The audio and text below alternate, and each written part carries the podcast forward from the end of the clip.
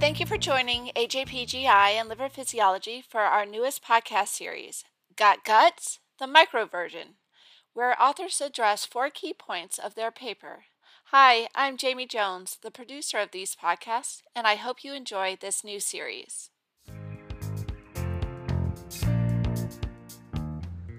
My name is Jihane Benhammou. I'm an assistant professor in the GI division in the Department of Medicine at UCLA.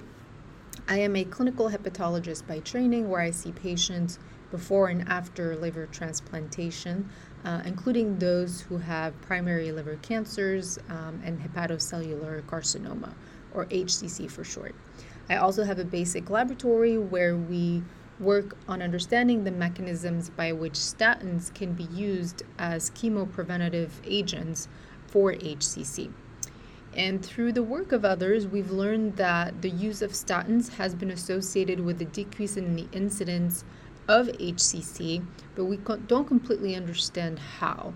And given there are risks associated with the use of statins, even though they're very commonly used in the general population, um, there is now a concern that perhaps the risk of type 2 diabetes is increasing due to their, um, to their use.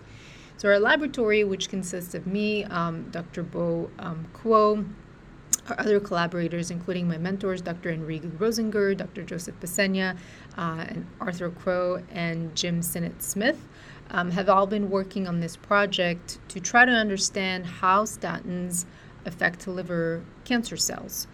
And one of the ways by which we opted to do this is to specifically target the yes associated signal transduction pathway or the YAP uh, pathway, which works closely with TAZ. And we know that YAP TAZ has recently been involved in HCC pathogenesis. And this is something that's uh, being sort of paid attention to more closely over the past couple years.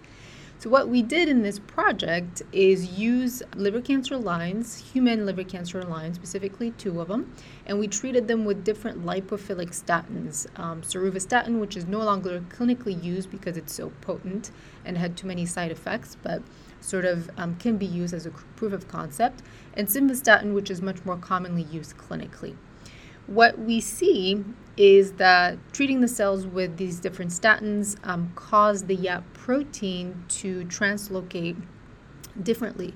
Specifically, cells that were treated with statins had YAP mostly localized to the cytoplasm as opposed to uh, the control cells, which had it mostly in the nucleus. What that means is that when YAP is in the cytoplasm, it no longer can act as a co activator for transcription factors, and its downstream targeted genes are no longer active in the nucleus.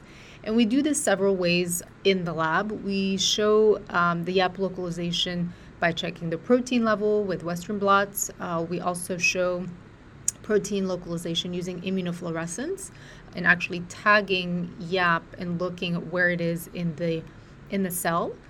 Um, and we also check gene expression using quantitative qPCR of its downstream target genes.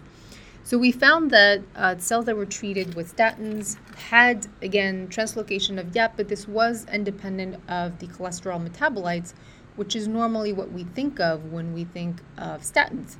These are used um, generally clinically to decrease cholesterol, and most of their effects are thought to be uh, from that. But statins actually have much more broader effects, or what we call pleiotropic effects, um, that we're sort of leveraging and taking advantage of in these experiments.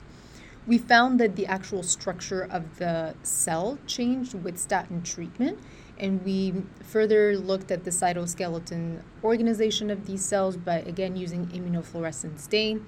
These look really beautiful under the microscope when we use this phalloidin stain, which looks red. Um, and you can clearly see that the architecture of the cell changes. Um, and the question really was well, which metabolite in the mevalonic acid pathway was responsible for this? So, using targeted approaches, both of pharmacological um, inhibitors of these different proteins or genetic approaches by using silencing RNA, um, we can clearly see that by going down the pathway, sort of in a systematic uh, fashion, and kind of giving these metabolites back one by one, that this mostly occurred at the level of uh, protein prenylation through um, GGPP, which is another metabolite of the mevalonic acid pathway that's independent of cholesterol metabolites. So these beautiful experiments really show that once you start giving cells um, GGPP back with this uh, metabolite that's missing with statin treatment, then not only do you see YAP localization change, you also see that the gene expression goes back to its baseline, and you see the reorganization of the cytoskeletal structure uh, with these beautiful images. So, our conclusions from these in vitro experiments are that statins are important. We know that clinically, but they also seem to play a role, um, and we show this in the laboratory uh, by affecting YAP uh, protein localization. So, what are the implications of this? I think this work shows that uh, not only that YAPTAZ is important um, in hepatocellular carcinoma or using these um, HCC cell lines, but also that statins seem to have a distinct uh, targeting effect that does not include uh, cholesterol metabolites. So, again, sort of the idea of using these commonly used drugs sort of as an off target um, label, off target effect that could be leveraged to decrease the incidence of HCC globally. So, obviously, this is in vitro, this is in a cell culture model, and we're really interested in looking at um, you know, the cellular and biochemistry of these um, effects. But we need to expand this further. And another cell type that's really important, not only in liver physiology, but in liver cancer, is the stellate cells. And stellate cells are um, sort of thought to be the fibrotic cells of the liver. Um, they're these really complex cells that are quiescent, they're sort of quiet when they're not activated, um, that constitute about less than 10% of the parenchyma of the liver.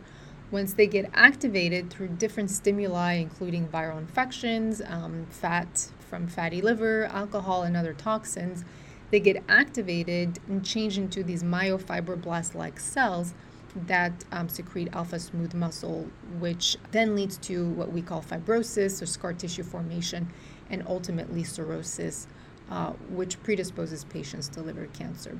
So our next steps is including um, these cell types and studying them in uh, concert with these hepatocellular carcinoma cell lines to understand what the crosstalk or the communication between these two are.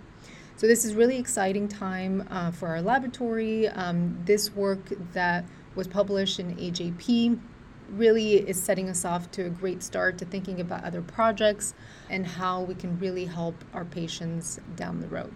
So this work could not have been made possible without a lot of people, including uh, our funders. Uh, this work was funded by the CTSI at UCLA through an NCATS or NIH NCATS grants through the KL2 mechanism, um, as well as the Veterans Affairs uh, funding.